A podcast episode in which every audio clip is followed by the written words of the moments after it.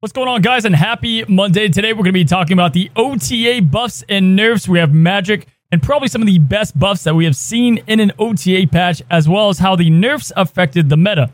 With that, we're going to be talking about the decks on the rise. We have archetypes that went up a ton in value because of these nerfs, and we'll be breaking down the best decks to be playing at the moment, as well as Marvel Snap at Comic Con. We have Ben Brode, the legend himself, alongside the art of Marvel Snap, some sneak peeks, and everything I learned behind the scenes. We're going to be talking about that all today and more on this episode of the Snap Chat. And as always, I'm joined by Mr. Alex Coccia. Hello, live from, uh, I'm not live from Comic Con, but I'm, I'm, I'm coming from Comic Con. Absolutely drained. It just ended for me.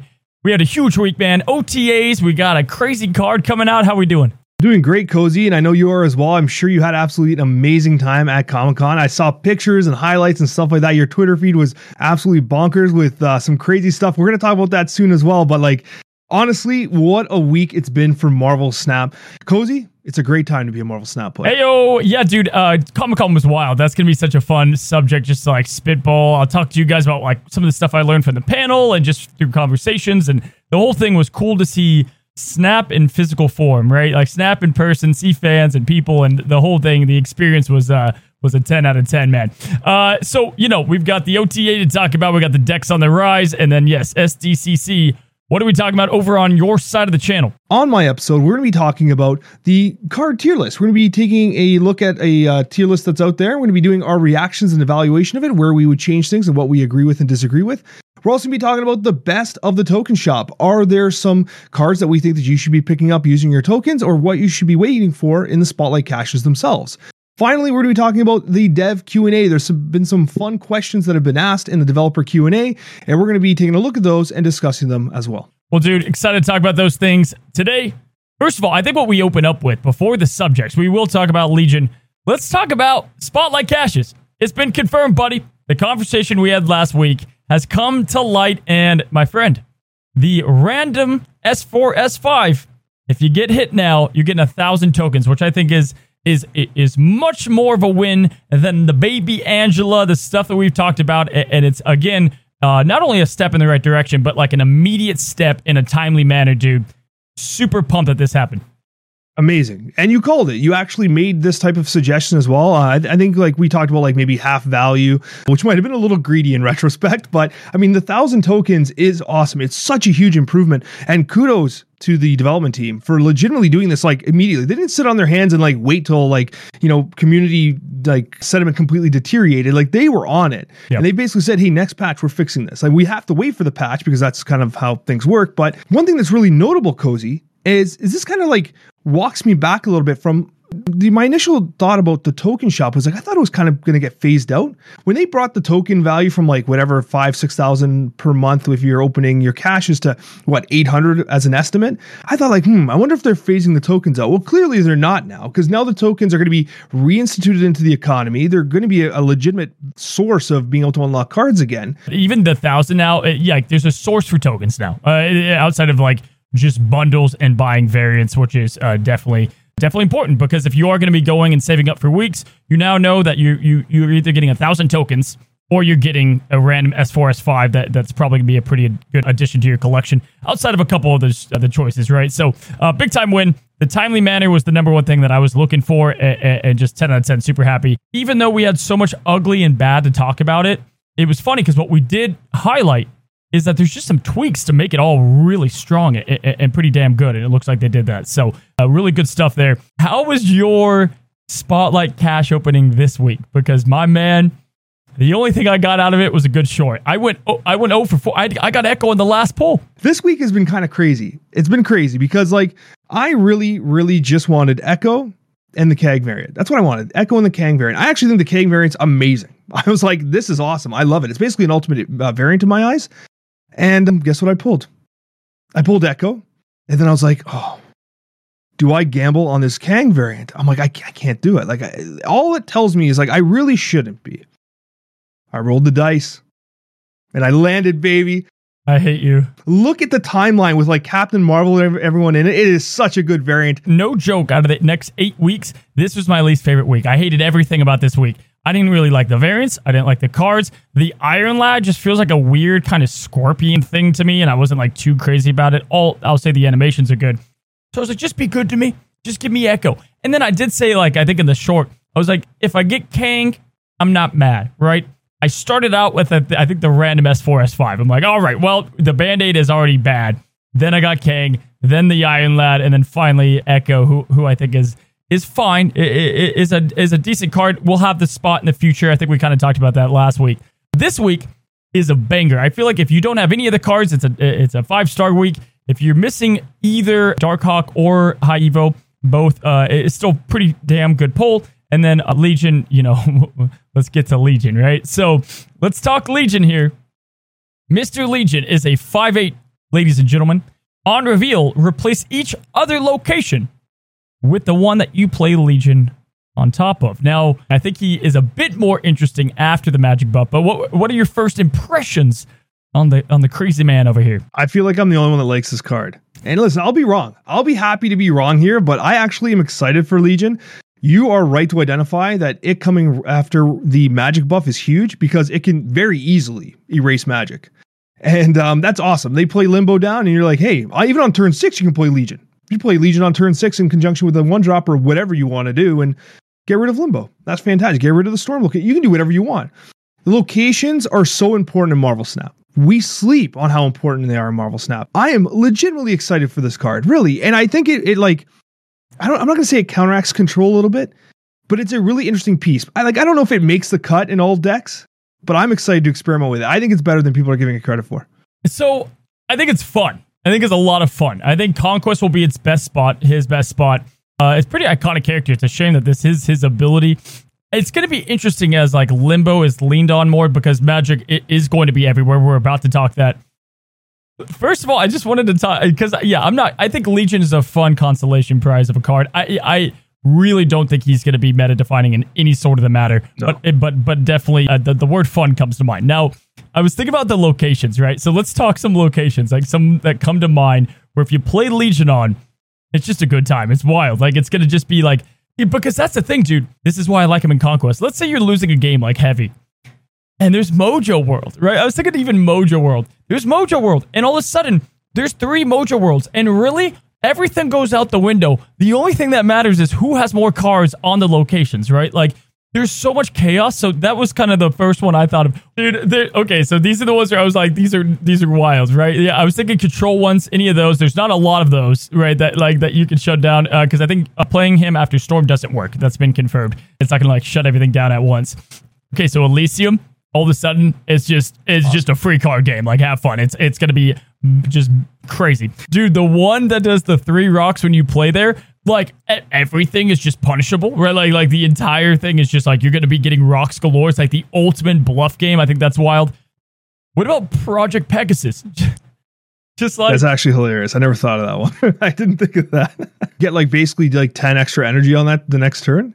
I want to break down all the locations and like see okay how many destroy favored locations are there? How many Patriot favored, right? And see which archetype has the best location variance, and then you just plug him in there. And you, you're trying to like high roll for the favor, right? Like that's, uh, and you have up till turn five, like a Patriot deck just plays great anyway, right? And you like, you kind of play up to that. I think that's kind of a cool way to play them. What about like Quantum Tunnel?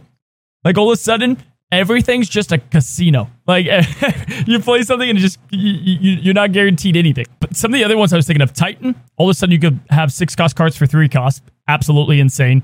Warrior Falls it's just a bloodbath across all the three of the of the of the locations. Uh, obviously, like Bar with No Name, Death Domain, those are just like savagery of like what's happening here. And I also thought Space Throne was kind of cool because it, here's the thing: if you play him on Space Throne, people aren't playing on Space Throne till later. Typically, like they like to save up their cards. And then all of a sudden, you like you know that maybe you leave one of the other locations open. You play him on Space Throne, and then their other cards just got locked in and, and they can't play anything else. And so I think that's like kind of interesting to play him in. Obviously, Jeff, I think, will work with him a lot there. I don't know. Uh, here's the thing.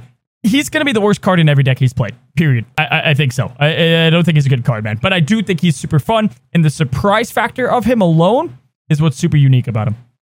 It is. It's definitely going to be a surprising card. And the thing that's wild about it is like you can't really anticipate what locations you're going to get, right? Like we don't really have much location control. Of course, we have the limbos and we have the Scarlet Witches, which is the opposite of control. And then we have, you know, um, like Storm and etc.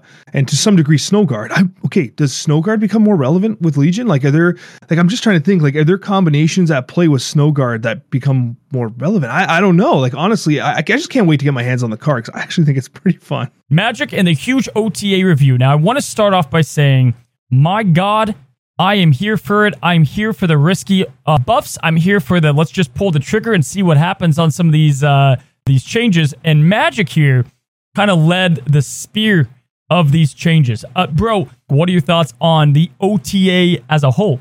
The OTA as a whole is fantastic. I mean, that is a complete shakeup of the game. That's bigger than patches. That's bigger than like we call it an over the air update, but that was like a massive change to the meta. I, I, loved it. I loved it. I felt like we were spoiled. I couldn't believe they made that many changes. Like usually we get a couple. They they nerfed the best deck in the game and bounce. They buffed up a whole bunch of cards that need to get buffed up. Some some of our favorites that we like to talk about are still dodging them somehow. You know, Uatu no love, Punisher no love, but maybe that day will come. But regardless, like the change to magic it, it, like completely redefines what the meta is like it, it's so impactful going from five to three, but maintaining its ability is huge. That's like an insane buff. Yeah. Eh, so about three months ago, this, this is the card that kind of entered my radar. And it was like, I, I think it led the thumbnail of the card I wanted to get changed. It was a card that I missed from the beta days. And I think I suggested a four cost. I thought a four cost felt really good about the card. I think I mentioned three. I thought it was going to be a little bit too strong, which maybe that's where we're at now. Not even strong. I think relevant is maybe the term. What's so great about Magic, we're going to start here. We'll get to the other cards. What's so cool about Magic, man, is that it's it's a card that works in practically any archetype. It practically is going to benefit just about any archetype. And all of a sudden, I'll pull up the synergy graphic that I have. You just have like so many cards that are going to be better because they have more turns to get a card. They have more turns to pull off their combo. You know, obviously destroy, build your Deadpool, get your death down, get your Knull up, right? Little things like that bring magic into the picture more. Cerebro, you know, you're trying to get not only Cerebro 2, which we'll talk about later, but also just trying to get the, you know, your pull of Cerebro. Uh, that's the whole thing that makes the deck work. Living Tribunal, we'll get to. You get more. Uh, dude, I, I think that the synergy that Magic brings is what is so damn cool. And it didn't feel this way in the beta because there wasn't all these decks that did well, especially with the turn seven. There was really only one and that's my number one candidate of the deck on the rise. We'll get to that. Magic here just felt super refreshing, and it, it you know what it is is it brought this cool mechanics to, to that can happen in any game, and that is that turn seven play. I, I love it, man. I, I think they nailed it. Change is fantastic. And the thing I really like about it is it feels way more fair than the original version of Magic, like that beta version. Yep. Hitting your opponent with a surprise turn seven play when they've played their apocalypse down and they thought the end of the game had happened was brutal. You were prepared for that turn seven, and your opponent was scrambling to figure out like what they could possibly do. It was like one of the most unfair effects in the game by far. It actually made Magic the best card in the game, pretty much, right? And it's gonna and it worked wonderfully with a deck archetype. I'm sure we're gonna be talking about shortly. And ultimately, I think that this change is amazing because it's way more fair. Because what you have here is a turn three magic, turn four magic. You're not going to want to play magic on turn five, but you played earlier, your opponent has more time to prepare. If you're willing to skip turn six so that you can hold on to She Hulk and Infinaut, you got coconuts of steel because I'm sorry, so many people right now are ready to get rid of that magic limbo. There's a gamble there. It's not guaranteed that that, that turn seven is going to pop off because now your opponent knows and gets to plan in advance that, oh, they're planning on turn seven. Maybe we can take them by surprise. And as time goes on, Magic's only going to get better. Like all cards that we see in Snap, they have this stock that goes like way up, then it kind of does this, right? And so it's that where Magic isn't anticipated all the time is going to make it all feel a lot better because then you don't even have the counter plays and then you're actually surprising. And your benefit is you built your deck to go seven turns. They didn't. So if they can stop it, I think that's fair. And you do run the risk, right? Of if you're skipping six, man, you're playing with fire, with usually the payoff to win is the way that I look at it. So love the magic change. I think we could have a whole topic of what other cards deserve this kind of bold change. I'm here for it, buddy. So magic, awesome stuff.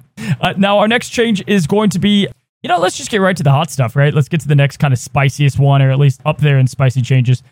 Bro, uh, I mean, I, it, we haven't seen a revival of a card so quickly, a turnaround so quickly, and honestly, another just like soft clap, golf clap. Say what you will. You could say they did this to sell more season passes, or you could choose to look at it as like they saw the feedback that nobody was excited about this card and they hopped on it quickly. And, and I think they did a good job here because this might be the boldest change they did. 100%. I 100% agree. You know what? If they're going to sell more season passes because they iterated on a card fast, they fixed it up and made it more re- meta relevant when they had to, then good on them. Sell more season passes because we want to see this responsiveness. This is huge. I mean, in any other game, this card would forget about print. In any other game at all, this card would have sat useless for months until it got changed. It is literally still the season pass card and it got changed. That to me is so exciting. The fact that we have a, a team that's like that responsive to what's going on. And like, listen, Phoenix Force as a five, we talked about it right here on the Snap Chat. It was like a cool card. It had its moments, but it was so hard to, to build around. Like it felt kind of like at five cost, it was just hard. And you even said it on the original discussion. You said, I, I you know, five's too expensive. It'd been nice if it was four. And now here we are. It's four and it feels like a complete revival. It's rising from the ashes. I like there's so much to talk about from Phoenix Force. I, I feel like the perfect thing about it is like Legion here, the worst part about this card is that he's a five cost. Uh, the five cost is just such a bad cost, man. It's it's it's you have to have significant change or impact for you to be a five cost card, especially because Zabu's a thing. So when you're even one down, you've entered this whole other tier right? That can just like get a variety of play. Three obviously has the Silver Surfer stuff going on, and then two and one are just cheap for what they can do. And so five costs better be damn good, and if they're not, then they're awkward, right? So with Phoenix Force, dude, I, I couldn't believe it was just one cost down and then just one power down. That's I think that's what really shook me on, on, the change here. And what deck do you think this benefit the most? And I think by a large, I think largely this was a massive boost to move, a, a massive oh, boost huge. to move. Absolutely insane, insane buff to move. And um, I mean, it, it, goes right into the probably the next card we'll talk about. But like, literally, move got so much love here because, like, I mean, even in the developer notes, they said like, yeah, we know multiple man's now an eight. Like, we get it. We know what we did. And I mean, it's insane. And I, I think that we're still like working on it. Like this, this patch change just happened. This OTA just happened. I think Phoenix Force's best decks are still in front of them. Oh, we're gonna figure these out without right? question. I, I, I, if people came here to know like what is the best Phoenix Force deck, I think there's some good ones out there. Phoenix Force and combos and the best uses are not discovered. I think Magic was the hot toy that was very straightforward and easy and fun. Phoenix Force has the world ahead. Super excited about the change. The thing about this this card is it, when it finds that incredible synergistic kind of deck, it's going to completely slap. Like, I, and it's it's deck building considerations are so complex that it, it's hard to like just immediately. Like, you're right, you said it perfectly. Magic is just like plug and play. Boom, I know exactly what this card's doing.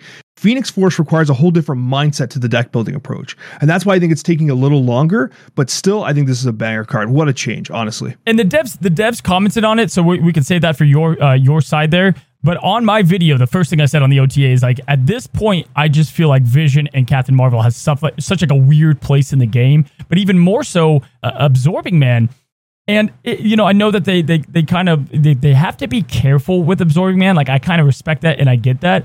But at the same time, like the best part about Phoenix Force Man is that reactivation of an ability. And what blows my mind is like that's why I love her in let's say like Destroy because getting a Venom again, getting really anything. But also, you have Deadpool, Wolverine, and these cards that you know won't come back up. It's like targeted discard, right? Like you're able to kind of like force what Phoenix Force is going to become, and the and really just it boils down to the extra turn to move and to manipulate. I think it, it's not even about the cost, the power, uh, going from five to four. It's the fact that this card prides itself off of having another turn more so than most cards. And I'm just happy that they were willing to do it as fast as they were. Can you believe there was a time before OTAs? Like, it, it, it, it kind of blows my mind that we were, I mean, like, rightfully so, we were so pumped about OTAs. They have just, even every other week, what they have done for Snap it, it is absolutely huge. I mean, we waited, I remember, like two months for them to change leader, plus to change the leader, and he was running amok, right? Never mind the, the nerfs, but just the buff end of it. Just the way that last week, I remember they came back from the holiday and you're like, oh, Okay, they did High Evo, Gambit, Nakia. That's kind of cool. And then they dropped this giant week, which no one was expecting. And so, again, just hats off. Hats off to the team and keeping everybody surprised. I think that's that's so much fun. That's it's a damn fun time. Now let's move to the other OTA card alongside Phoenix Force, and that's going to be Ghost Spider.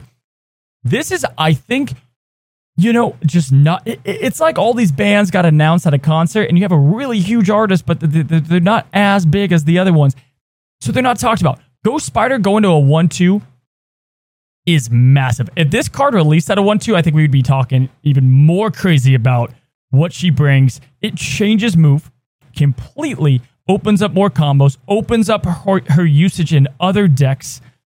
I love this. Might be one of my this might be my second favorite change, even with how big the other two are. I actually, this is my favorite change, and I, I get it. Like the other ones are, are, like potentially more meta impactful right now, but this changes move for in- eternity. This completely changes move because, like, it's just. I thought it was good before at two three. I was a Ghost Spider truther. I love Ghost Spider. We talked about last week how like I, I was using Ghost Spider and like Iron Man list to like move the Iron Man around, do all this cool manipulation on turn six. It got easier now. And the crazy thing about it now is like if you think about what move has in terms of tools, you have Ghost Spider that can basically in reaction move a card left or right. Or you have the option of Iron Fist, which kind of locks and loads the move to the left. So you have di- uh, like similar tools that have a different type of performing function. Again, this is more tools for move to basically do its thing. Now you have the, the opportunity to play limbo relatively uh, early. You can play, you know, now you have that extra turn to continue moving whatever you want to move. You can Heimdall the move stuff back. It is crazy. It's crazy what Ghost Spider does for the entire archetype, and I'm all for it. Even with the magic change, this was the one I was most shocked about because I felt like maybe she wasn't like insane as a 2 3, I just felt like she belonged where she was at. I was like, this is great. This is another good, like, up the, the ramp ladder of energy. This works out perfectly. Of a two cost card, a lot of fun plays. You can do Wave and her on five. You know, you got some of this fun stuff. Now, you now have Iron Fist and her, which is, which is I think, a, a huge win. Uh, but also something as, as simple as Spider Man 2099. I think 2099 now, you can play on turn five. And th- that's kind of kind of nice, kind of massive, uh, depending on what the play is. So it opens up him more, but it opens up everything we've talked about Vulture, Multiple Man, and like you said, with the combination, it's, this, it's just that much bigger. I mean, uh, let's say like Spider Man 2099, you can now play him down on four or Vulture, or whoever. You can play Ghost Spider on five, then Wave, then Iron Fist, all together in one turn. and then go into turn six with all the craziness. Maybe you limboed. Move has huge days ahead of it. We've seen the months in advance. There's not a lot of movement coming out, but this is a great start for a archetype that already rewarded you with mastering. It at one cost, it just feels like such a good card. And the thing that really kind of occurred to me, Cozy, was like sometimes archetypes have cards that overperform, right? They, they just they, they lift the archetype. Like for me, MODOK. If MODOK was a five six, I think he'd still be playable. But as a five eight, it lifts the entire discard archetype a little bit. Yep as a 1 2, Ghost Spider lifts the entire archetype altogether because it's that good. It's also worth noting that she's excellent at like sometimes location mitigation. So like if there's like a Luke's bar, oh, right? Oh, yeah. She can get cards into that location. Death, she can get cards into those locations. So like she's actually as a one cost, it's so much easier to be like, well, Death's Domain, boom, I'm sliding my dark hawk in there. Well, it's his overkill, but whatever. You know what I mean, right? You can just slide something in there, and yeah, you're sacrificing Ghost Spider, but she did her job. Uh, dude, I lost a game the other day. I had Brood and it was Luke's bar, and I was like, haha, yeah, they're not going to be able to get this. And they had Ghost Spiders and Conquest, and I had to just, I had to, I had to retreat after I already snapped because I felt really good. Location uh, management might be her one of her best traits by far, outside of the surprise factor for sure, man. So Ghost Spider, huge winner here. Altogether, man, one of those weeks that I'm just glad we have a break in between the next OTA. We're going to let this one settle. More decks are going to rise up, different combinations, different card.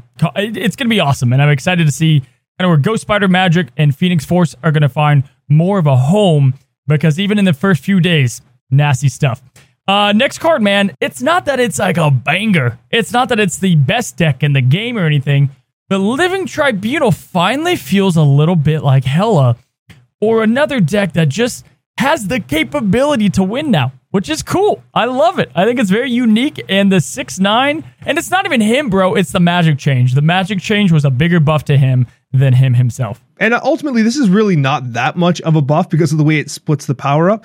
And I guess the next step, I kind of mentioned this, would the next step be if it's not strong enough, do, do they make it so it just rounds more favorably? like it just always rounds up, for instance, to make the math easier? No, I think this card's in a good place, dude. Like I think that it builds yeah. tall. I think that it can do its job pretty nicely. I think the magic change was huge because it allows you yet another turn to build up with. Spider Ham it, it is this thing's worst enemy. You hit the onslaught, the Iron Man, or the Living Tribunal. Goodbye, goodbye, good sir. When I was testing this deck out, I got a deck guide coming out. Uh, like this was the biggest culprit to kind of keep it in check as well as Iceman, the, the, typical offenders of like a greedy ramp deck. It's just now winnable, and, and that excites me. I'm excited to see, you know, what other cards will come out in the future that will make Tribunal even better.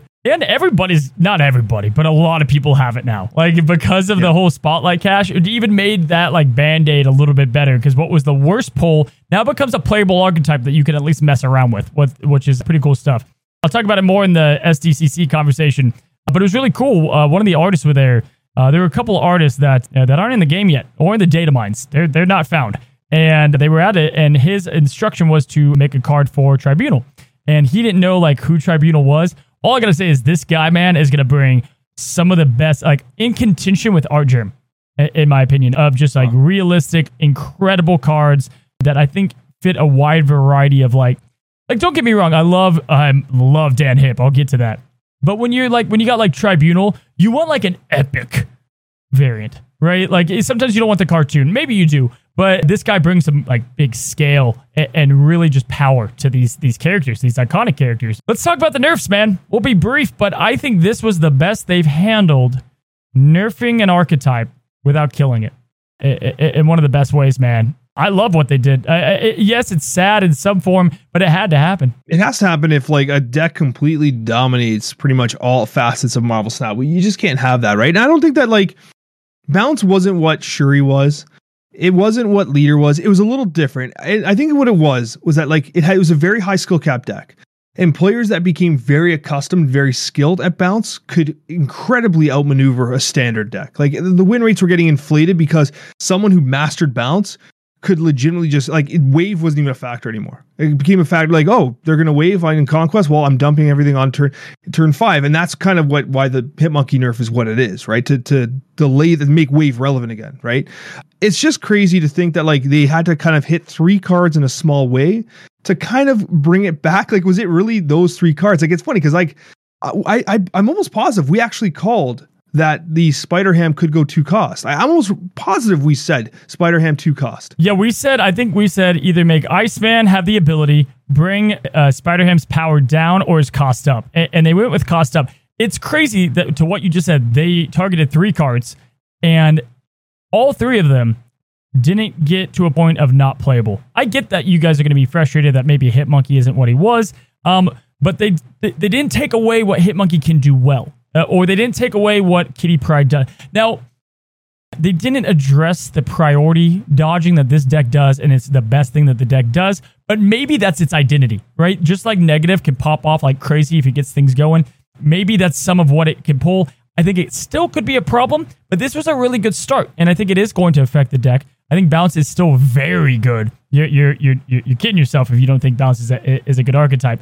Their mission again wasn't to make bounce bad, it was to make other decks rise up to the competition of what it was. I love what you said about the priority dodging. That still is huge, in my opinion. It still gives bounce a massive advantage in a lot of situations.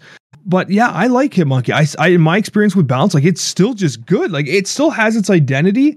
It just feels more fair, and I think that's important. Yeah, and Spider Ham, like you didn't really want to play till two. Like you could play him on one, it would work on one, especially if you bounce it back. But like the optimal way to be playing Spider Ham is like g- give them some more draw, and then you played hoping they got one of their big combo pieces. So again, they hit three cards. Yes, Hitmonkey went down a little bit as far as like overall just like going wild with the card, but he got the two power on top. He can get a little bit bigger. You can still play him with Mysterio and get that nice little combo. That's even better now at that at that point if you didn't have a one cost drop to play in the same turn. Less board space to get him up there. I think it's a net win. Good job here. Good job on the balance, and I'm excited because now there isn't this villain of Marvel Snap. Who is it? I don't know. I don't know. It's uh, it's not as clear as it was. It, I for a while I thought it was going to be Spider Ham for sure, which was sad because I love the Ham. I love the Ham. Uh, but I think what they did, which is brilliant, which is brilliant, is that like if you think about the play pattern of bounce and what Spider Ham was doing for it, turn one was Kitty Pryde, right? Turn two was usually Spider Ham and Kitty Pryde. Turn three was Angela Kitty Pryde. Turn four was Bishop Kitty Pryde. It was all this like Kitty Pryde plus one plus one to generate as much value as possible. And when you move that Spider Ham to two cost, now suddenly it the, the deck slows down. It becomes way less efficient. And I think that's one of the major things. It feels more clunky to play. It feels like you can't just slide whatever you want in on turn two it, it, uh, the, the slowdown effect of the change of Spider Ham for balance was huge, and I think that Spider Ham just had to get touched up. It's like it's everything that Leech did, except it it, it just I don't know. Spider Ham had to get touched. I'm glad it did. Let's go and go to decks on the rise, meta decks that are now coming from really kind of a people are trying to figure it out. What is gonna dominate next, right? What's gonna rise to popularity? And I tell you what, man, was not expecting was not expecting this deck to get up there, and it's the one I got to kick us off with. As you know, we've kind of hinted at it. We knew back in beta, Magik had the perfect pairing with what card? What card could obviously benefit the most from an extra turn? And it was clearly Mr. Negative. And this was before the best. And this was before so many cards like Zabu that could kind of rise this guy up in elevation.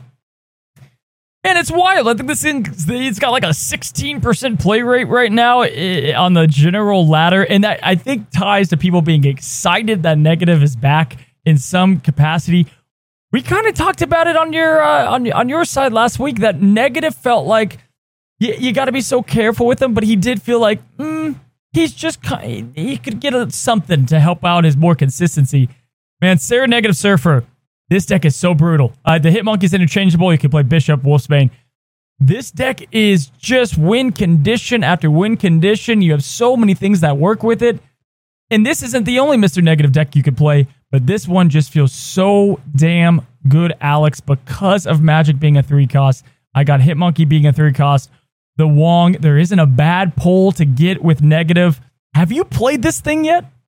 Yeah, I've played a lot of it. I've played a lot of it, and I gotta. I'll, I'll be honest with you. Full disclosure, I'm not a fan of Mister Negative. I've never liked the playstyle because it's like I win when if I draw them. If I don't draw them, I lose. And I, I, you know, I do the usual. But like what I've been experimenting with, what I really like is the I take out Zabu and I use uh, Psylocke because it gets let's say if I if I need to get Sera out early or whatever, and a little bit there. I, I prefer the version with Wolfsbane because I love Wolfsbane and Wong. Like it just makes me so happy seeing it go vertical. But where this deck just takes you by surprise is when you when you just when you top deck that Iron Man and you're like this game's mine. Like there's i can't lose now. Like i don't care what you do. I'm gonna win. I'm gonna win. Because like mr negative so disproportionately benefits from those late game draws unlike any other deck. Unlike any other deck that Magik synergy just giving you that opportunity to just keep drawing cards just keep drawing cards Every card you draw is an absolute banger, with the exception of Zabu. If you don't get it Zabu early, right, and you draw Zabu later, it feels awful. But outside of that, it's all gold. It's the meme as old as time that Mr. Negative's hidden ability is that he doesn't come out till turn five. I just feel like this deck, though, uh, like if you're not a negative player, that's fine. I, I just feel like you can't ignore the consistency of this deck. I think this deck is much more consistent because of the turn seven, because you have backup plans, because Bass is good with Iron Man anyway. So if you don't pull it, that's fine but I feel like he was the biggest winner that wasn't a directly buff card from the patch. I like your inclusion of Sera because that's one of the cards I think got cut in some of the initial uh, lists. Uh, your inclusion of it, I think, makes sense because what I found was like the reason why this deck worked for me, even though I'm not a big negative fan, if I don't draw negative, I just play like I'm playing Silver Surfer for the most part. And yes, you are giving some compromise there. Like you don't have Maximus, you don't have Polaris, you like you're missing some couple pieces, but you're still in the damn game you're still in the damn game. And that's why Zabu's in there for me, is because if you don't pull it and you have the Zabu down and you can play Sera, your Wong all of a sudden now is looking at a two power, man. So you're able to pop off with the double surf hit. And that, to me, with Brood alone, you know, is going to win a lane if you pull that, yeah. right? And so it is. It's that second conditionary. How do you pull consistency? But this thing is everywhere. This is right now. But again, I think it's the fun that Mr. Negative brings a bit, man. A uh, lot of decks on the rise. Mr. Negative, if you haven't tried it, guys, give it a shot. If you haven't seen the video, you can go ahead and check it out. Alex, give me a deck that you think is on the rise. One of the ones that I've been absolutely loving, and uh, it's uh, it's honestly a deck that you're seeing in the tournament scene quite a bit. It's going to be Thanos Control. I think Thanos Control has been on a steady rise. Thanos as a whole is on the rise, which is great. And uh, on the screen here, you see the deck here, and what we've got is we've got Psylocke, Luke Cage, Jeff, Cosmo Shang-Chi, Iron Lad, which I mean, we've all had a chance to pick up now thanks to Spotlight Caches. We've got ourselves Blue Marvel, we've got Devil Dinosaur, Professor X Claw, Spider Man, and finally King Thanos themselves. The thing I love about this deck is that it gives you so much opportunity to completely shut down your opponent's gameplay. And that's Psylocke. Look, you got Psylocke into uh, Devil Dinosaur, but what you really want is you want Psylocke into Professor X, which is so punishing. Like a, a turn four Professor X just completely shatters the dreams of uh, of your opponent. And naturally, you got the Jeff. You've got the tech you need. I, I, just I love the deck, and I know that you like you're a huge fan of Thanos. You just recently released the ongoing Thanos deck, which by the way, I absolutely loved that deck. It was so fun to play. And now we're seeing more iterations where we're having like, you know, more kind of like experimentation with Thanos. I love it. It's a great time to be a Thanos gamer. What it is, dude, is Professor X just benefits with Thanos no matter what because you have cheap cards that are played and then you can play them on top. But then you also have your big cards, your big lane cards, the craziness that goes on with it. And now you're introducing these kind of tech counters. Thanos control, or I think I call King Thanos, whatever you want to call it, dude, it's it's killing it. I I agree. I think your deck's phenomenal. In fact, I believe I was one of the ones that released a video. I literally called it King Thanos cozy snap in the time because it, the deck was amazing. It was so good. And uh, you know what? I still think back, Cozy, to one of the first earlier Snap Chats where I'm like, I think Thanos sucks, Cozy. And you're like, no, Alex, you're going to, you know, it's going to be an infinite deck. You just see Thanos is going to be it. And here we are. And here we are, Cozy, where Thanos has been legitimately one of the best cards in Marvel Snap for some time. Even if it's not the top deck, it gives you a unique experience. It can get you infinite. It can get you those infinity wins in uh, Conquest. It can do everything, Cozy. You know what? I'll admit it here for the first time. You were right. I was wrong. Thanos is the king. Listen, I I I just love the type of cards that Thanos is. Like Loki's going to be that as well, where it's one card that introduces a completely different playstyle. And Conquest was just built for Thanos. Conquest was built for the card that gives you a lot of play, gives you great curve, gives you ways to have tools and really manipulate these stones. Thanos, man, it's good to have him back. That's why I made a video on him. It was just far too long that this man was being disrespected and forgotten because of high Evo and uh, it, it's good to see him back in the meta. Uh, the next, uh, the, the, the next one that I think I want to talk about. I w- let's not make this another Silver Surfer podcast, Alex. We got we got to avoid it this time, okay? For the record, I didn't bring it up. You did. I, I in facts. Sometimes you see a three cost card, you're like Gambit, Surfer. Here we no. It's not always meant to go with Surfer, but Magik and Surfer go together so well because you're creating an extra turn to dump on curve these three cost cards that can just dump so quickly, or you can manipulate your Sera so much more, and you can play your Magik down early. Oh, and guess what? It benefits from the Surfer as well. Dude, I love it. I love it. What a winner from this freaking patch. Dude, I can't believe it. Uh, these this past few weeks for Surf has been insane. it sounds so stupid, but one of my favorite plays that I've been doing, it's it's like it's such a meme, but you play you play Magik and then you get get good old rhino. On turn six with your Sera on board you basically just like you you play like your your rhino killmonger and and your silver surfer you blow up limbo on turn six. It's just like it's just so stupid. The magic trick silver surfer deck. I like it. But you're just having a bunch of different builds come out of this. And now negative surfer you're having you know ones with rogue you're having control.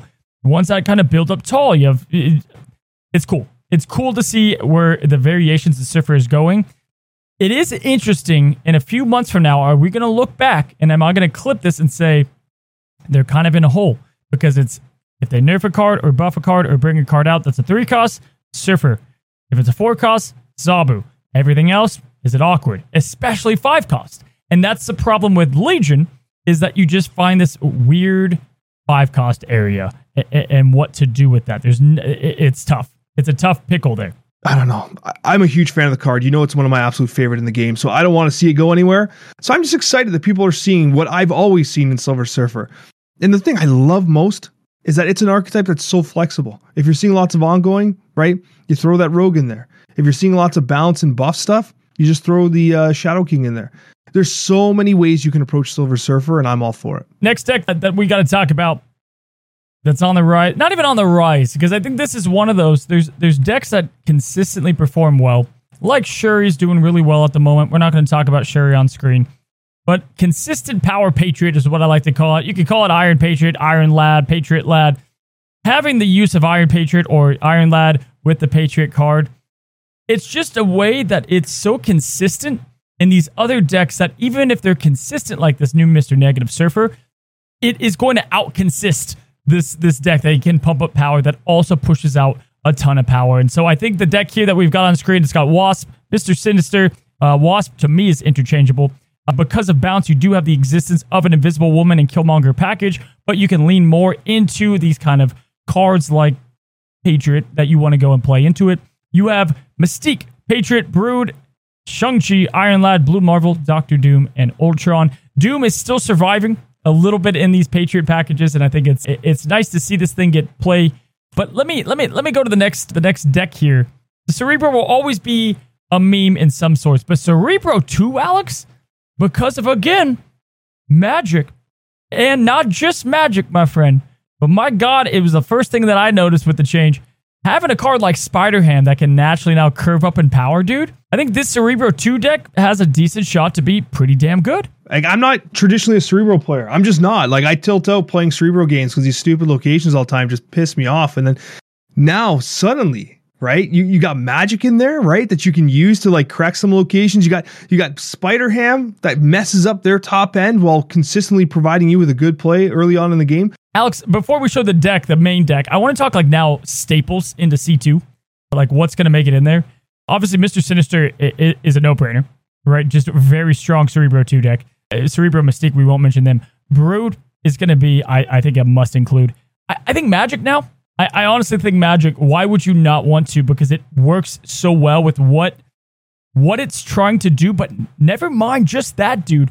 What it also does is it gets rid of uh, locations that you need to get rid of. I think that's the biggest thing around it in C2. It's huge. Magik's ability to completely uh, annihilate one location is massive. In fact, it's the thing that destroys Cerebro. Like it's locations that destroy Cerebro, or it's Scorpions on the other end that destroy you. But you, you know you're teching in Luke Cage more often than not. Now it's a very natural fit. It's just the the deck seems to be making more and more sense. And you're right, Magik was a huge buff to Cerebro. Bro, we got Magik and we have Storm now being both in Cerebro. That's two locations that you can get rid of. It's why I've got a deck guide coming out on it as well this week. Super pumped about Cerebro. Obviously, Blue Marvel will never be removed from a, Cerebro 2 deck. And so at the end of the day, you got a list uh, that is composed of all these cards we just mentioned. And then add in Spider Ham and Scorpion, right? So those are the ones that just bring a little bit of balance on your side. You kind of punch the opponent, but also build up your own side. Exciting stuff for a version of an archetype that's been dead for a little bit. The one I got to finish on, man, Sera Control. Sera Miracle. The good, the old faithful. I think this is right where Hitmonkey belongs. I think this is where Kitty is going to be belonging now with a deck that isn't going to be purely about bounce. Honestly, I think the Scarlet Witch in here is so good as well to get yourself some magic. This is the staple list, guys. I, you know, I'll read it off, but Sera, Enchantress, Shang-Chi, Killmonger, the Nova package, Bishop with Mysterio, right? Angela, Kitty Pryde, Scarlet. It, it's all there. And then the last spot could be for multiple cards. You know, you can go Luke Cage, Sentinel, whatever. I think this is the safe bet in the Infinity Conquest, man, and, and, and the one on the rise that I'm excited to see with Hitmonkey and Kitty in it that don't feel like it's bounce as a whole, Sera Control feels like it has a very even match spread. Like there's very few decks that stomp it. For the most part, it feels like it competes everywhere. What I thought took it out a little bit was that you had the verticality of bounce, which it, it struggled to compete with. But now with bounce coming down ever so slightly, you know, Sera, Sera Control feels like it's a much better spot. Yep it's funny how like maybe one deck really emerging as a favorite deck can impact other ones that are technically really good. And as patches come out and OTAs start to adjust the, the balance of power at the top, some of the middling and actual still like A tier decks start to rise as well because the matchups improve. Um, and I think that's definitely the case for Sera Control. Yeah, honestly, it's an amazing call out. It's one of those decks that like if you're only going to play one, if you're going to play one deck and you want like this evergreen deck that no matter what you feel like you have a chance in every single game, this is the one. All right, buddy. Let's talk Comic Con. What's a good card to have on screen? I'm going to be showing a lot of pictures, or at least a good amount on screen, of the first year of Snap in Comic Con, man. And it was, it lived up to, to the hype. I've been to Comic Con a couple years, man. About four years now. Uh, more than a couple, I guess. And, and hot damn, dude. Oh, first of all, I got to show you this. Have you seen my best split of all time? Oh, are you kidding me? It's the best split I'll this ever get in my life. insane. Unbelievable. This is a golden ultimate Iron Man with a golden Kirby Krackle. This is literally the perfect card. Cozy, you've done it. I haven't released the, the, the short yet, but I, I I recorded the opening of this and it, and I lost it. Like a I was like at a Justin Bieber concert and I was a 12 year old preteen just spitting with excitement. I I can't believe it. I I opened this. You know when you get I don't know you make a hole in one and, and putt putt or something. And you know, this is, I hit my peak, right? Like, this is the best variant I'll ever open. And I'm, I'm I, I know that to be true. I'll never ever beat this Ultimate Iron Man. But uh, anyway, the Marvel Snap panel was just an awesome thing to witness. It was it was cool to have not only like a room full of just hundreds of people uh, that were just obviously diehard Snap players, but you had Ben Brode there. You had the man, the myth, the legend of Ben Brode. You had Johnny, who uh, does and handles all the uh, the art, and he works with the artists to get their art in the game. Uh, he's in charge of the variants, things like that. Really cool guy. Johnny is a legend. I love this guy. He, his personality is great. Love the guy. Dan Hipp was there, the legendary hipster himself which was fun. I wanted to see what he looked like because he only has a cartoon representation of himself. He, he is now a legend amongst Marvel snappers. Uh, you had Ryan Benjamin. When I say like artists and snap, who do you think? Because there's a few that like definitely like rise out in popularity. Uh, what are some that come to your mind? Like like Archer for me stands out. Yep. R- Ryan Gonzalez stands out. Yep. Dan Hipp, of course. Dan Hipp is like Dan Hipp, right? But I'm glad you you mentioned Ryan Benjamin because like people might not realize that there is a whole lot of Ryan Benjamin in there. Dude, Ryan Benjamin, get this. It, it, it, once I saw his art, I was like, oh, this is, oh, that's Ryan Benjamin. Ryan Benjamin has done most of the base art in Snap. He's done a large part of the base art in Snap. Uh, he did like Venomize Killmonger, but his style is very recognizable, right? Like, again, I showed you that Magneto for those that are watching, but uh, the other ones that want to know, uh, like America Chavez's base art here, like screams Ryan Benjamin. Like, you can kind of tell his style right away.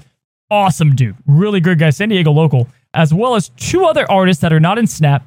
And uh, we got to see, uh, you know, I look and work in data mines all the time, looking at stuff that's not released, why I do thumbnails and stuff. And uh, we got to see a lot of art, and I'll put some of the pictures I have on screen of art that hasn't been released yet. And what's cool about this is both of these artists, one is what I was alluding to earlier with um with Living Tribunal, like epic, these epic art pieces. And re- kind of you know what it, it, reminded me of like um of like uh museum art. It was like uh, it was like uh if it was regal marvel is the way this one guy's variants are and he's getting a lot of them. And then the other one was uh, uh like almost i don't want to say dan Hipp but it was like playful. This panel was cool for marvel snap players and then i had even a couple friends with me that don't play marvel snap and it was extremely interesting. But we will talk about the spoilers some of the stuff we saw right? And uh, I, I, I definitely have to have to mention the first one. I know it kind of floated around Twitter. I, I got a picture of it. I didn't post it. I didn't want to be the guy that posted it, to, to, be, to be honest, but then I saw like everyone post it. Uh, they have now new emotes and reactions. Now, the emotes, man, I'll put them on screen. Alex, 10 out of 10, man. They, uh, they have you seen these before where they have like the memes and everything? Uh, yeah, I've, I've I've bumped into the Twitter threads and Reddit and stuff like that. Yeah, they look they look so funny. I love them. I love them. They they capture the spirit of like of Marvel Snap really well. Like you can use these emotes and like it's just a, a positive experience. Like it, it's I'm waiting. I, was like, okay, which is going to be the one the new Miss Marvel? Like, which is the one that's actually in, like going to be misinterpreted at all points in time, right? But like, yeah, I think they're great, cozy, and um, I I just I'm just excited for more opportunities for us to like express ourselves in game, like even positively. Like one of my favorite things in Snap. This might sound stupid, but I love at the start of a proving grounds the double snap and the fist bump. That like it to me, it's like a great feeling. It's such a good like, let's go, buddy, let's go, right? I love emoting. I think it's such a positive thing in the game. Uh, you know, the, the, the spam emoting and the Marvel thumbs up stuff can maybe go somewhere, but I love it. Yeah, I think the I think the Venom might be up there. The leader, there's a couple toxic ones, and, and, they're all kind of inspired by some of these memes. And then they're also doing the reactions, which no one really does. And I think this is their hope to kind of bring out more of these, which because they're cool. I think they need to be uh, used more. And they've already said they're going to confirm that. Uh, pretty sure it confirmed that every single character card is going to get a reaction set. So like, I love that that they're just including them all. And that's uh, they did not say how these are going to be released. The other thing that was cool is they also showed a variant style is being made for every single card. And I'm excited for more of that, like where you can collect every single card in one style. And so that's pretty exciting. They showed a lot of, uh, you know, man, they had the Halloween stuff coming out. Arnim Zola Game Boy. I mean, come on, it, it, perfect for the card. Iron Man at the party. Uh, they had a sheep in wolf's clothing, and it was wolf uh, wolf's bane with the sheep. Uh, just, I'm here for more fun variants like that. Like that. That's what I'm excited about, man. It, it, are the fun stuff to have these characters like represented. You know, badass characters are great. Some of these were fun, so that was good stuff. And then another thing, man, is the uh, they showed zombies, which I think they've been trying to get. Zombies and Marvel are kind of together. There's a lot there that kind of cross pollinates, and uh, we now uh, we got our first kind of reaction. I think the stuff I saw uh, on Twitter is like, does this confirm token cards getting their art? Yes and no. So the squirrels are gonna have uh, zombie squirrels. Uh, in case you don't know what we're talking about, uh, Doctor Doom's bots and drones of Ultron, Mysterios, they're all the same art. Now we got a squirrel that's officially a zombie. And I think they are working their way towards a lot more token art moving forward, which is good. I think that's important when you get a variant. Yeah. I agree. It's something that drives me insane. Like I have there, there are a few that told me out. Like the squirrels, I could get. Like okay, fine, they're squirrels, but like the Mysterios drive me nuts. The but they they used to they fixed it actually. They fixed the Mysterios. It's the Mister Sinister that stands out to me and Brood is the same. But man, you can make the argument Brood, but like the Mister Sinister really bothers me. But I really like this change. I'm glad that the uh, the tokens can get some art because like they kind of do stand out. Like I have a beautiful Artgerm Doctor Doom, and then the the bots are just the bots. They're still fine. Like it's still good art, but you know it it would be nice to get uh, you know those uh, you know variants as well. Uh, September, we got some nice variants, and they did talk about the Loki season a bit more. Uh, Enchantress finally is going to get her official like Loki representation, which was just great to see the show tie into the game more. And then we've got ourselves a card that has not been seen, and that is Nico Minoru, which I'm sure I'm botching that. We don't know anything about her, but this was not even data mined. We also saw the art for Man Thing, as you can see both on screen. When the panel ended, the first person I beelined for was Dan Hipp. I was just over the moon. This is a picture of me and Dan Hipp just to talk to him. That's his daughter photobombing. Gotta love it. And uh, just be like, hey, man, I'm a hipster. Love opening your stuff. I was like, do you realize how much Marvel Snap embraces your art? Like, how much people love the stuff you put out? And even Dan Hipp, man, what was great is he made fun of himself.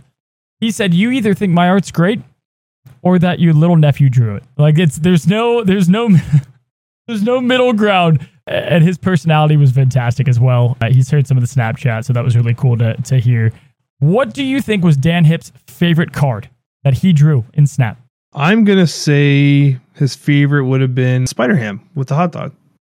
Why does why do you say that? I think it's cool. I think it's it's one of my favorite that he's done. That's fantastic. I thought it was Helicarrier was my was my choice.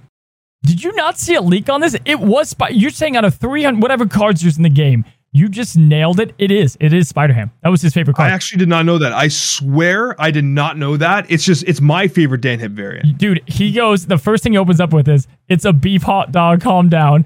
And because everyone was, was uh, poking fun that it was a hot dog with a pig. You nailed it, dude. That's in, that, I actually got it right. I can't believe it. I actually did not know this. I'm impressed. I'm impressed because I, I wouldn't have guessed Spider Ham. I, I thought his helicarrier was like of epic proportions. It's like my, it's like one of my favorite. Uh, I'm not even a helicarrier guy, but the little Nick Fury on the jetpack, man, yeah, like I just can't get enough of him. Uh, Jomaro, uh, who's the art director of Snap, super cool guy, man. This guy I could have conversations with forever.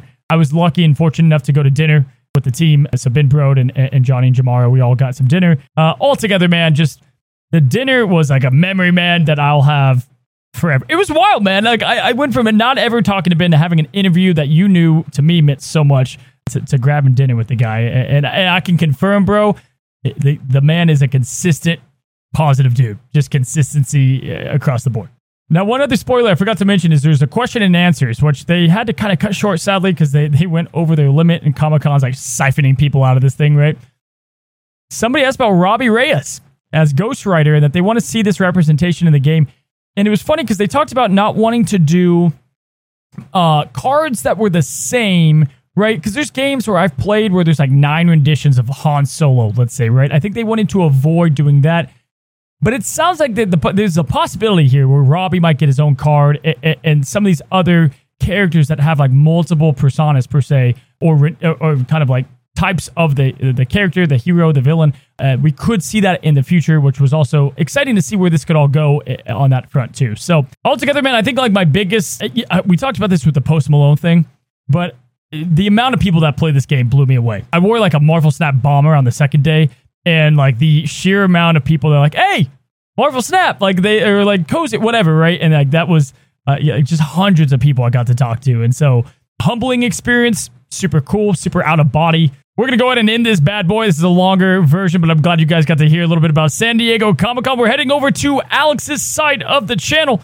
We're going to be talking about the card tier list, the top cards this month, best of the token shop, and the devs Q&A, answering some questions that uh, you definitely want the answers for. Now we're going to be taking a look at the untapped car, uh, card tier list here, and this is one that you know a lot of people have been referencing with regards to the, the, strength of cards, the power of cards, and whatnot. And I think this is a fun launching point because there's a couple different points of interest here, and um, the tier list itself discusses how like the rankings are done based on popularity, power, win rate, and etc. But I think there are cards that really stand out here from both a positive standpoint and a negative standpoint. So we're going to pick apart some of uh, the ones that we see that uh, kind of stand out for us. Um, naturally, we're not going to read through the entire tier list for the audio listeners, but we'll do our best to give you some uh, indications as to where they are and why we think it's a, a notable thing.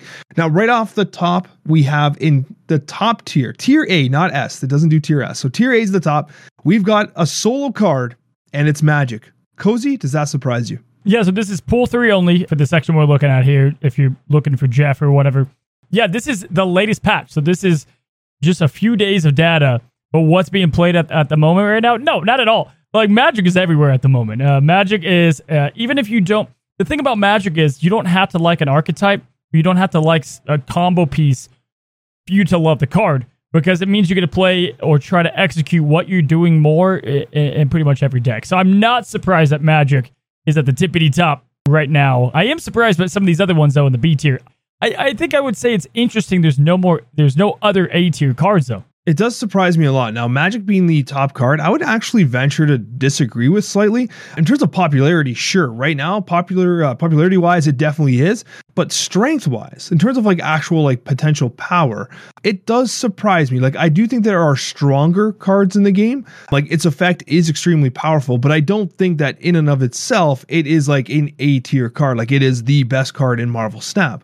So definitely the popularity skew on here I think is a little strong, but like uh when I look through that list, Cozy, one thing that really surprises me is how high Venom is. Venom is the second highest card in the B tier, which is it basically it's the third best card according to this tier list. And uh, you've been a believer in destroying for so long. It took me some getting used to. I was kind of sleeping on destroy for a bit, but that Venom buff moving it to a 3 3 was huge.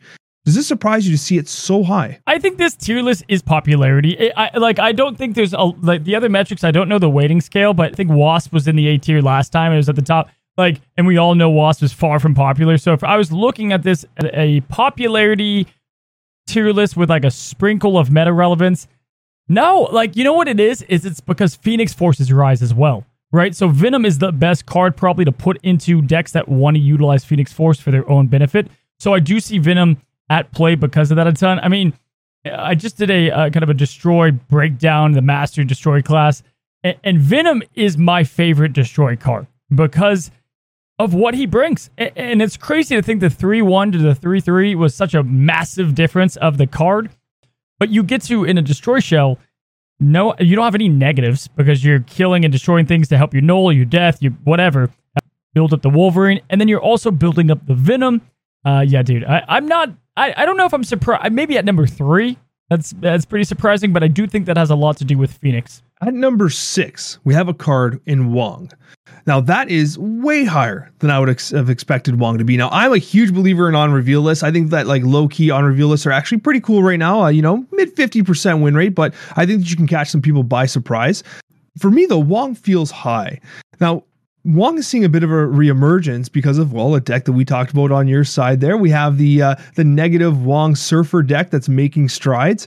Where do you see Wong fitting into the current meta? Yeah, so again, if I were to take this as popularity, it's strictly because Silver Surfer is through the roof right now. Negative Silver Surfer is the deck by a large margin. I think it's like 10% higher than most of the decks being played. And then maybe Echo had a little bit to do with Wong. Uh, if we're looking at just the last few days, Wong is, I don't think Wong is like much, much higher than he was maybe prior to all these cards coming out. I think Magik kind of keeps Wong, eh, like Magik doesn't add all too much outside of maybe some combo play. Wong to me it, it got the biggest uplift through Conquest coming out because you have less people playing Cosmo or whatever it might be. And with Echo coming out too, I think it does bring a nice little balance. I think Wong will always be good because of the nature of what he does, and there's always good on reveal effects. I, I don't even know if I'd put him in the B tier, but yeah, in this list sorting, it's interesting to see him here for sure. Yeah, we're definitely kind of like taking a look at the list sorting itself and uh, trying to pick up some like you know a bit of analysis based on like the, the, popularity of cards, what people are like perceiving as strong cards. Like for instance, like I would agree that Magik is being perceived as a very strong card right now. Whether or not that shakes out that way is a whole different story. There's a card in the B tier now. It's albeit it's near the bottom, but it's there but I have to ask you your opinion on it because for me it blows my mind and it, it's it's crystal. It looks like it's about like uh, you know 30 deep respectively in the the B tier here, but crystal is sitting in the B tier, which I think Cozy's looking at confused right now. He's like, Alex, I don't know what you're gonna ask me about crystal, but I'm not prepared for an answer okay, I'll preface this by saying that I've actually been playing Crystal. I've been playing more Crystal than I think anybody out there right now because I've been playing in Hela because I thought it was pretty fascinating. This was before the Magik change, for the record, right? I think Magik kind of steps on uh, Crystal's heels a little bit because you know you get that free draw, right? I've been playing Hela in uh, you know uh, my my Baron lists and my uh, my Ronin lists. By the way, right over my shoulder, if you look right here, right there, you see what that is? It's a Baron Funko Pop. Ooh. Can you believe I bought a Baron Mordo Funko Pop? That's right. That's what I did on the weekend.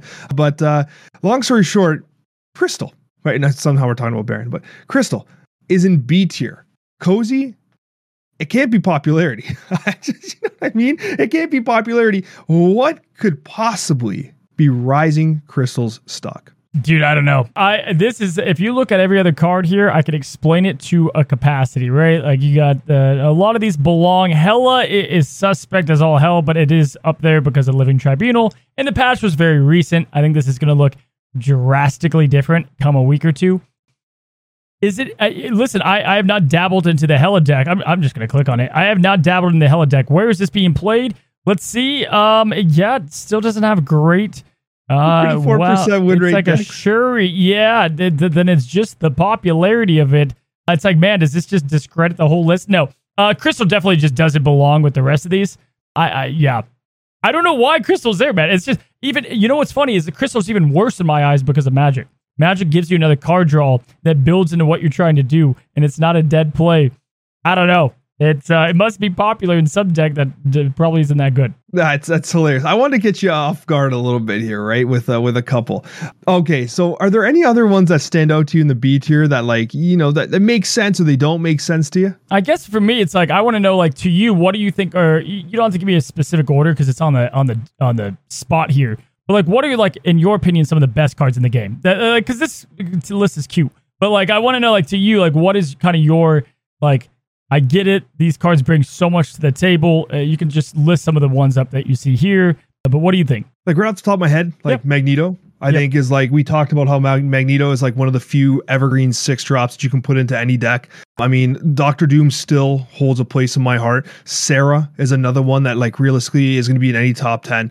Uh, Dracula still an absolute banger. I think Dracula is is on the rise again thanks to the Spider-Ham nerf, right? Cuz obviously Discard got hit by the Spider-Man Spider-Ham nerf, sorry. She-Hulk, ironically, I still think is good. People are sleeping on She-Hulk, you know, and uh, finally like it's it's a Lockjaw. Lockjaw is is a key component of so many different decks whether it be Thanos or High Evolutionary or, or what have you. So like there are so many options that aren't crystal.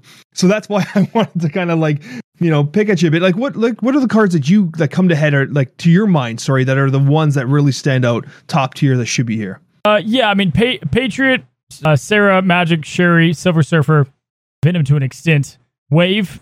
Those are the those are the winners. I think those are the best cards in the game, in my opinion. The, what they bring, I I don't want to say they're the best in the game, but like the the function the, what you can do with them across so many decks and the consistency that they bring and the way that they work. You know, Daredevil's always going to find his way in here as well. But Surfer, man, I don't know. Surfer right now is so strong. It, it, it, it's at a point where it's like it, it's had so many things go its way that continue to build that damn thing up. And uh, Luke Cage, man, just a good catch-all. A little surprised that he maybe he's this high, but he's also here just for the popularity of either Cerebro 2, but also High Evo always having an effect. I want, you know, it's always fun to look down on this popularity list and just see like what shocks us the most, dude. Looking at the, the, the C tier here, man, what is like the one that jumps out to you the most that it's so low? The one that really jumps out to me, honestly, is Nick Fury. Like, how is Nick Fury a CT card, a CT card at four five, a recently buffed card, the staple of Rocks and Hawks?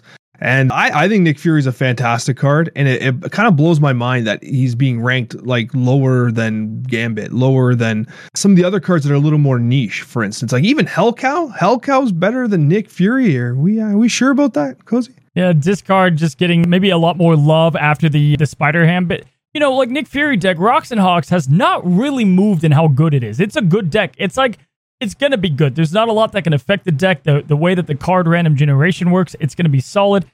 Because we're only going off a few days, this list, uh, you know, in a second, we'll do by maybe last 30 just to do a quick overview of maybe the different changes. Taskmaster, though, as far as even looking at the patch, is shocking. Shuri uses them like crazy. And then the new Phoenix Force. Why would you not want to have Taskmaster? So he's a little low on my end there. The Nick Fury, I would say, yeah.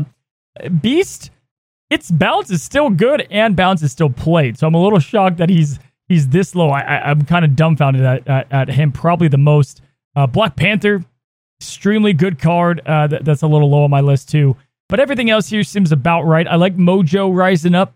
I like some of these other cards. I don't know what the hell Mbaku's doing up there in Yellow Jacket, but I like it it's I think the most fascinating part of this is to see like what cards are with other cards. Like Beast is sandwiched by Super Skrull and Debrii. Like I, I I just I don't see it, right? Like I just don't see it. Like this card is instrumental to the best deck in the game, which could still possibly be the best deck in the game for all we know. Like more time will tell.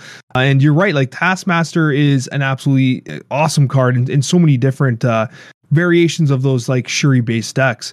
Now, Cozy, I don't want to bring it up because I don't want to don't. upset you. Cause you don't want me to say it. Should I just not bring Dude, it up? You know what I'm going to do. The right? most, it, the most disrespected card. It, it, blows my mind how disrespected this card is. Like worse than Helicarrier. Like I'm not even. I'm not saying the name yet because I don't. I know you're upset. But like, okay, everyone listening, everyone watching, you know what card we're talking about. Listen, it's Aero. Yeah. It. Hey, keep not playing near bottom of D tier. Keep not playing Aero. She is far from D tier, man. But if this is a popularity list, okay. You know, I think in this list as a whole, a lot of these make sense. In fact, damn near all of them. I think Rescue, I get the whole Shang-Chi thing, a little disrespected. Dagger, definitely, and, and Human Torch is, after the Phoenix Force thing, crazy. Leader, a little low. But what the hell? What the hell's going on with the Aero? You're telling me that Aero is worse than Moon Knight? Is worse than Viper? Then worse than Absorbing Man, a card that we've talked about being problematic over and over and over again, a card that just feels like it can be cut from everything. I think you're right. I think Aero is by far the most disrespected card of Marvel. And I feel bad for you because like you've been a defender of Aero. You recently got an absolutely beautiful split of Aero. Well, I'm sure it'll show its face on the uh, the podcast at some point. Yeah, Dude, I feel you, cozy. Well, look at it says here cars with a combined average cubes and popularity. I think I again untapped fixture stuff here. I, I think popularity is a little bit high in my opinion. Average cubes is what shocks me. You're telling me that that, that absorbing there's no way that maybe in the last five days. You know what? We're going up. We're gonna go to 30 well, days. He's getting here. fired up. He's actually mad. We're going to. 30, I can see it. You're getting upset. We're going to 30 days. This is cool. I wanted to see 30 days because it's not right after the patch, and I wanted to see where some of these things lied know, balance had a big impact on this, right? Let's see. Is she going to be down there still? Probably. I still don't see Aero. She's right here. She's right down. at the bottom. She is. She is now almost C tier, but still bottom of the barrel, man. And, and like Doc Ock, man, this is crazy, huh? I'm trying to see. Do you see any other differences that are shocking here? Obviously the the nerf to Doctor Doom has felt like clearly Doctor Doom's popularity felt off, and like uh, like even on your side, like we we quickly discussed the fact that it's still being included in a lot of decks. I find myself cutting Doctor Doom from even like Patriot decks and including Onslaught, for instance, right? Going a little greedier on the Onslaught side.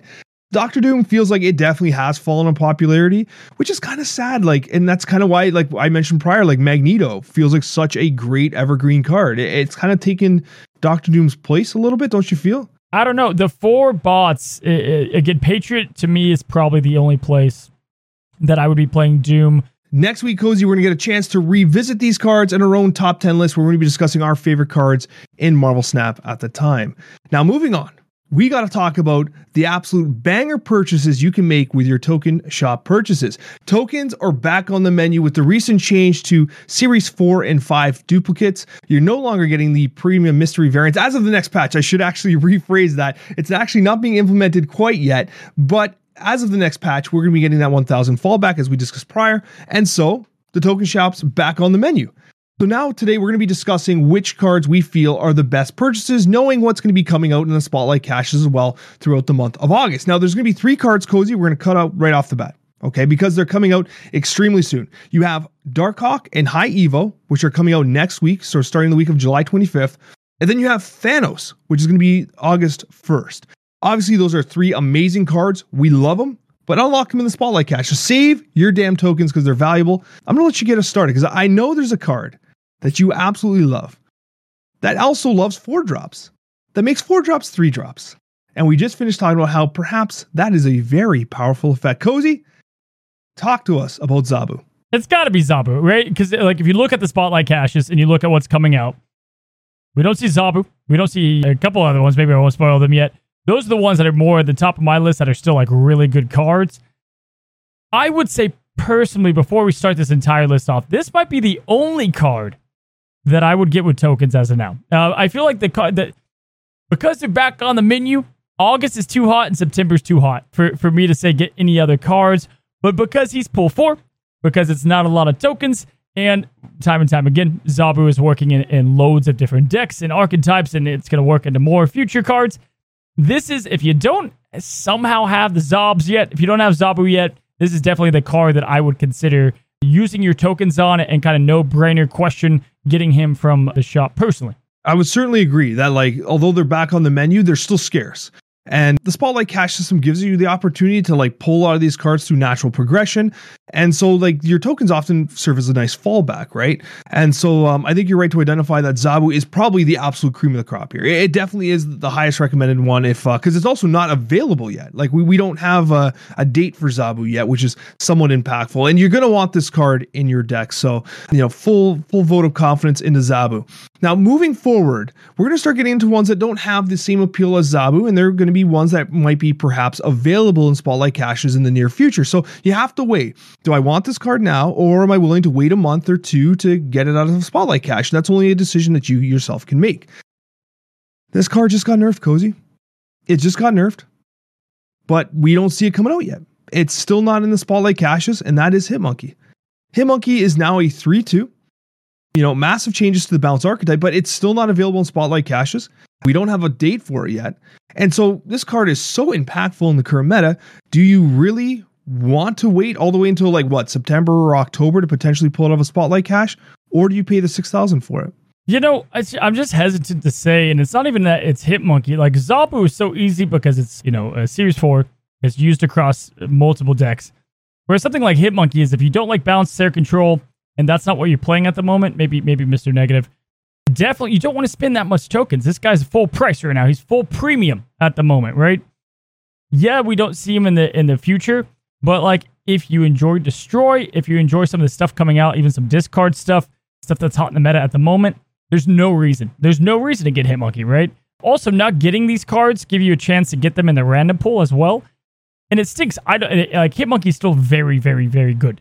But six thousand good? No, in my opinion, because then you got the you got the Daken or it's Daken. I just found it. I think actually at, at the panel at SDCC, whatever. Lady Deathstrike and obviously like X twenty three, that kind of stuff uh, is what you compare to this. So it just depends. Do you value FOMO? Do you value if you're looking to complete a bounce deck or a Sera Miracle deck? Then yes, it's a good card and it's one that I would buy. But uh, yeah, you gotta be you gotta be hesitant. Yeah, I, I, definitely hesitate with it as well. And uh, like you, you're right. Like the Zabu value is just there because it's a Series Four card, and uh, I think that most people would have picked up Hitmonkey by this point because like Hitmonkey was obviously a core component of what was the most powerful deck in the game. It still is a very strong deck. I think what rises its stock slightly is the fact that we we just don't know when it's going to be available in Spotlight caches. And if you love playing bounce and you don't already have it, then you're kind of stuck. But you're right. There are so many variable options here. You have so many decks that are. We have Mr. Negative coming back. right? There are so many decks that are capable, like, available for you right now that perhaps the 6000 on Hitmonkey, you know, it's it's a very hefty price to pay. And there's a similar card, a very similar card, a Series 5 card. And um, we get tons of questions about this card, and it's everyone's favorite land shark. It's Jeff. Jeff is going to be available the week of September 5th. So you're talking about, you know, a good solid month and a bit out, right? It's coming it's coming, which is great news, but you're going to have to wait a little bit longer still. And we're seeing a ton of control based decks out there. Uh, you know, Thanos control being very popular. Anytime Professor X is on the board, you want to have Jeff. Again, we have a 6,000 token card. Cozy, what's your take? I like Jeff more than I like Hitmonkey, less than I like Zabu, right? So, like, I think everybody's mortified that he wasn't dropped. I get it. It's a full token unlock. If Jeff came out next week, you should still get about 6,000 tokens. Like if he was new card value, right? Like he hasn't depreciated down. My advice on Jeff is we'll see if they drop any cards in August. Uh, but if they do drop cards that you would think it's going to be Jeff, uh, maybe on Shark Week or something. Uh, so maybe wait for that at the very least. But Jeff is a good card that you'll use across so many decks that it would make sense in, in some cases there. The Spotlight variant, I don't particularly think is like crazy good if that's like a reason. I def- Jeff is great, man. You can't go wrong here. But again, you're going to be paying for two cards that are you could be getting two. You could get two cards at the price of Jeff, right? So that's what makes it tough. I love Jeff. I've been talking about Jeff since the moment I've laid my eyes on Jeff. But you're right. You get two Series Four cards for the price of just Jeff alone, and uh, I lean towards waiting. I mean, tokens are so damn valuable. Um, obviously, it is an excellent excellent card for getting into the uh, the different archetypes, and obviously it does what no other card does in Marvel. It just does not give a hoot. Even if you have Jean Grey, Jeff is able to like mitigate her effect very well. So like if you pull Jean from a stash and you've been doing a lot of Jean based decks, then Jeff does improve in value. But um, it's it's a heavy price tag to pay. Now you, you do mention the idea of having it drop in August. We we really don't know if that's going to happen. I would be surprised if they announced series drops for Spotlight cards that are coming within a, a month or two. That would kind of surprise me, but at the same time, Jeff has been overdue for a drop, so it, it's really good advice to say, you know what, maybe hold out a little bit, but then if you hold out that long, maybe you wait another week or two and take a roll at the spotlight cache. It's not an easy answer, and that's why having this conversation is important because like it's a question that a lot of people have. Like it's we're in this weird spot between two different systems where it can feel a little awkward on how you spend your resources, but spending your resources wisely is one of the most important things you can do right now. Yeah, looking at this list, man, I think we could just say what what what's worth getting, what's not at the moment. And again, I don't think anything is until we confirm series drops or not. Iron Lad, his week just passed. I like Iron Lad a lot. If he doesn't drop, I would get Iron Lad. I think that's a card that I personally would get. Uh, again, I think back way when he came out, I was like, get him now. You're to regret it because he could last for a while. Eh, we, we don't see him to come for a while. So the you know Patriot Lad, those kind of decks are just consistent. They're great. Iron Lad's such a good card. I would think about grabbing him. Ghost Spider is interesting. Let's see kind of where she ends up. But she's full premium, so probably not. Jean Grey, we talked about a little bit slept on. Is going to keep her value for a while. So if you're going to get her and you didn't get her, this might be the time. But other than that, man, maybe Nimrod. If you like Destroy, I think Nimrod may be a no brainer purchase. Because here's the thing he's coming in a spotlight cache, but he's so damn. That, that variant is fire. So if you like him enough to buy him, you'll like him enough to pull the variant there, or just wait for that week. So, uh, uh, man, other than that, I would just hoard hoard those damn tokens, man. Stay strong. Snap Chat community for the Loki season. The last card I'll throw at you though is is Nebula. Now Nebula is, is a weird spot because obviously it's a Series Five card, but I would argue it is one of the best one drops in the game. It, it's going to be the Spotlight Cache on August 22nd. I would not get so it. A, literally a, a, basically a month. You, are good. Just just wait it out. It's 6,000 tokens, yeah? No way. Yeah, um, it's 6,000. It's not quite worth it, is it? Not a shot. No, not a shot. I think, uh, again, my advice to the majority of the player base you save all your tokens, you save all of your Spotlight Caches. If you get Daken, great. Buy X23 with the tokens that you've been saving up, and then save your entire, to save the mother load for September and open everything up in, in your spotlight caches. That way, you get the only card that's like the main premier card in September or August with Daken, and then you get all the stuff in September. You will not walk away mad with that. There's no chance. Like that is such a good pull away. And like you're still getting new cards. You get the season pass card in a week or so. You're gonna get X23. Destroy's hot. That would be my advice. And you definitely want to be having at least four spotlight caches. Like you want to go into that those weeks ensuring that with 100% certainty that you're going to get the cards you need. And if you high roll and you pull the card you want in one or two pulls, then just save the caches, roll them into the next uh, next opportunity. Right? I, I, that's perfect advice, and uh, that's what we need. Like we need to talk about because right now it's a a very interesting time in Marvel Snap with so many different currencies, so many massive changes to card acquisition, and so many questions about how you can optimize and maximize it. So glad we had this discussion. Devs Q and A. So the devs answered a lot of questions in the server. They've been extra answery, extra responsive to some questions here, and I know that we have them on screen and we have some graphics for you while we kind of talk through them. This is always so cool to go through and grab like some of the best, the best of what they've answered to the community. And if you're not in Discord or you're not listening in the Snap Chat, you wouldn't really know. You wouldn't know that these are being answered, and some of these can hint to the future, Alex, uh, which I think is awesome. And so I know you have some questions here. What were some of the ones that you found the most fascinating? The questions we focused on today were actually more relevant to the Snap Chat itself. Some cards that we've spot, spoken about in the past, some things that are like, you know, really emerging from a topic of discussion in in the world of Marvel Snap. And um, the first one on the screen here is going to be in re- uh, relation to Kitty Pryde itself. This was something that we'd actually discussed in prior weeks, and it goes that essentially Kitty Pryde's original ability was that it actually stayed on the board and the player interacted with it to bring it back to its hand is there any hopes that this will actually be making it back into Marvel Snap? And Glenn responded, although it's not possible, there are larger other changes planned for the future in the design space, and they don't want to make a change for Kitty that could negatively impact the viability of those changes.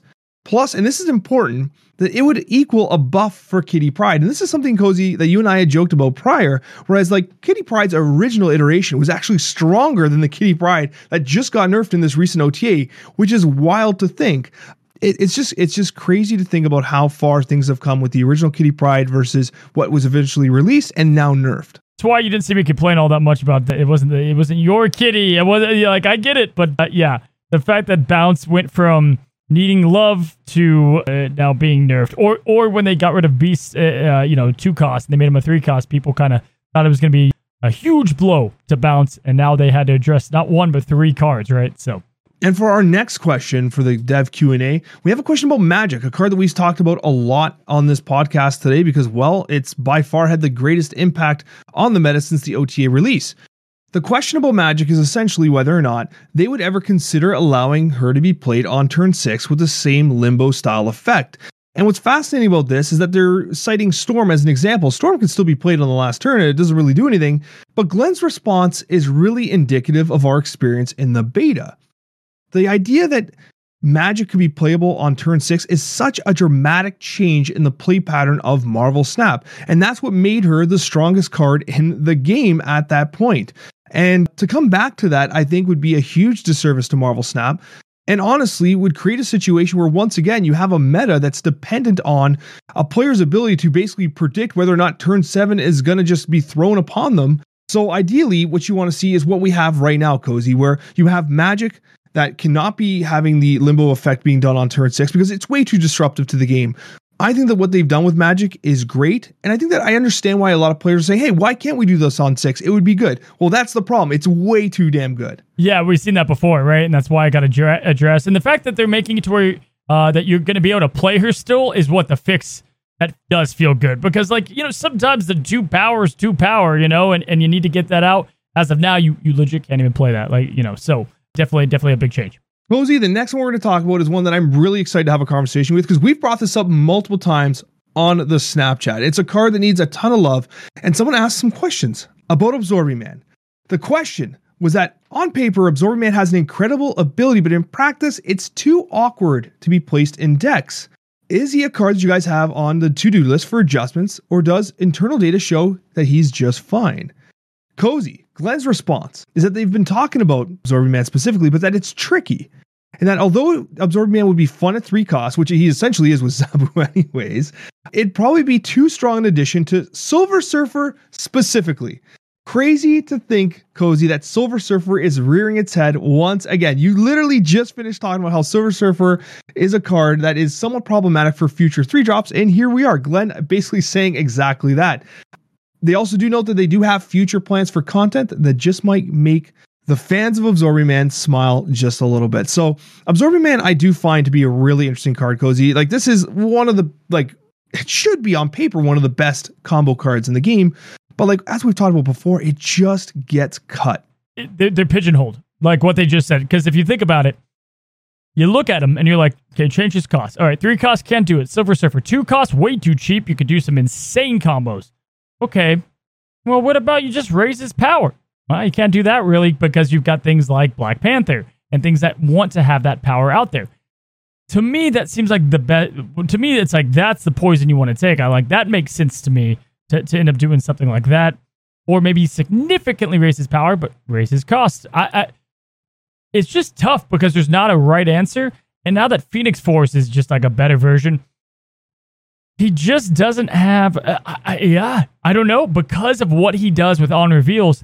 They yeah, they're in a tough place. So he he's essentially you know something like a is coming out that destroys every card played this turn. Like that's cool. Doing that twice is pretty pretty neat. But also like Arnim Zola would do that twice if you scan it. So I I don't know. I think Absorbing Man is going to be a tough card to fix. It, it definitely is, and it's just it should be better, but at the same time, it feels like it's a card that's very dangerous that can quickly get out of control. And uh, I, I, mean, it did, it did with the original Zabu iteration where Zabu was doing two off the four cost cards. Absorbing Man, Spider Man felt horrible. It completely shut down the game state to the point where they had to they had to fix it. They had to attack something, and it was Zabu that eventually got hit there. Uh, actually, well now Spider Man's a five cost anyway, so that solves that problem. But like, do you remember how like constrictive that meta was? Like that was the one time really where Absorbing Man was truly relevant, and it felt awful for for many players. And if it's not that, he's like cute, like that. Like he's just fun to like to. Uh, yeah, he's definitely not cute, but he's fun to play. Like he's a fun card. So it's either fun or dangerous, right? Like it, it, it, so then good falls in between somewhere in there. And every single on reveal card that comes out in the future theoretically has to keep absorbing man in consideration, right? So it is I, I don't I don't envy the balance team's job here. Do they just leave it as it is? But they're they're saying they've talked about them, and perhaps in the future with some added synergy, you'll see some absorbing man once again. I still like listen, I still like Hazmat and Absorbing Man turn six. I know that's a bit of a meme, but if you have that Wonger out there nice and early, well then you're doing some damage, my friend. But uh, I mean, that's like one deck that maybe it's not even a good deck. If you like 35% win rate decks, then there's one for you. Let's talk about a card that uh, we have talked about extensively on the Snap Chat, and I was very excited to see it brought up here in the the Dev Q and A, and that is Vision. The question has said actually, I kind of disagree with the question itself, but they phrase Vision as never being a good card, but now Phoenix Force has come out and Vision feels completely useless. Do they have any plans to give Vision some extra power? And you know what? Basically, where's Vision now with the power creep uh, theoretically on the uh, the Phoenix Force? Now, Phoenix Force is now a four cost now, so things have changed a little bit. Originally, it was a five cost that was competing more directly with Vision and Captain Marvel. Now, as a four cost, things change ever so slightly. We've had this conversation in the past where like Vision and Captain Marvel feel like they're in a weird spot. We didn't really see them ranked well in the popularity charts that we talked about prior. And I still think Vision is good in like Shuri decks and other things like that. So it's very interesting to see Glenn's response, which is that Vision isn't competing with Phoenix for decks, although he does compete with Phoenix in play. Phoenix requires a lot of deck space to enable, whereas Vision needs none. And that's kind of important to consider. They're also stating that Vision's play rate is lower than it's been in the past, but its win rate is not exceptionally low. And I think that's also an important thing to consider as well, and that ultimately they are monitoring them. Cozy, generally speaking, what are your thoughts on Vision right now, especially in consideration with the new Phoenix Force that was recently changed on the OTA? So, look, I love Glenn, but I just disagree with most of that. He has a 0.8% play rate. That's abysmal. That's like way worse than Gambit was even when he was uh, buffed up. The whole competing with Phoenix Force, like, Phoenix Force reactivates an on reveal, right? So, like, to me, it, it's like, and multiple all these other things that Phoenix Force does outside of move, right? And you can move it a turn before. To me, uh, to, to comparing them two is, a, is, almost a joke at this point because uh, the joke between the two. I respect. Listen, Glenn, uh, this this man knows how to make cards and knows how to balance cards. That is very proven there. but I think that we saw once where it's like they weren't going to do starter cards, they weren't going to do magic. Both those things were said on Twitter, and then we've had Medusa, we've had this. Vision is just awkward, man. Uh, I I think that having the one turn to have the play difference is just a bit weird. I've seen them in the data mines kind of fuddle with other cards that they try to make. Like Snow Guard was supposed to have a mini vision at one point as well. I would love an extra turn to pl- have the play games. I honestly think that if you just make him four and you make Captain Marvel four and you bring down the power, that still feels really good. They get to do what they get to do.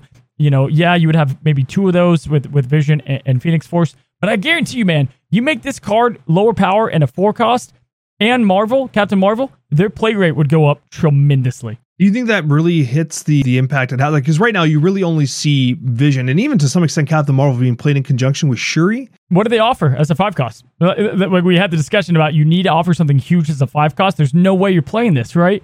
Whereas if it's a four cost that you can also get down to Zabu territory, now you're talking about a three cost potentially, or like imagine getting Captain Marvel as a three four three five whatever four five, but it can get, it be discounted down.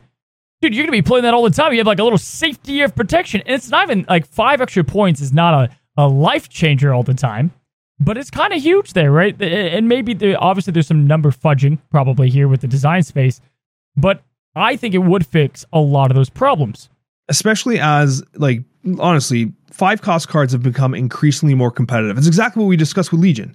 Like Legion on paper seems like a fun card, an interesting card, but with on turn five, you need something has to happen. You have to make a splash.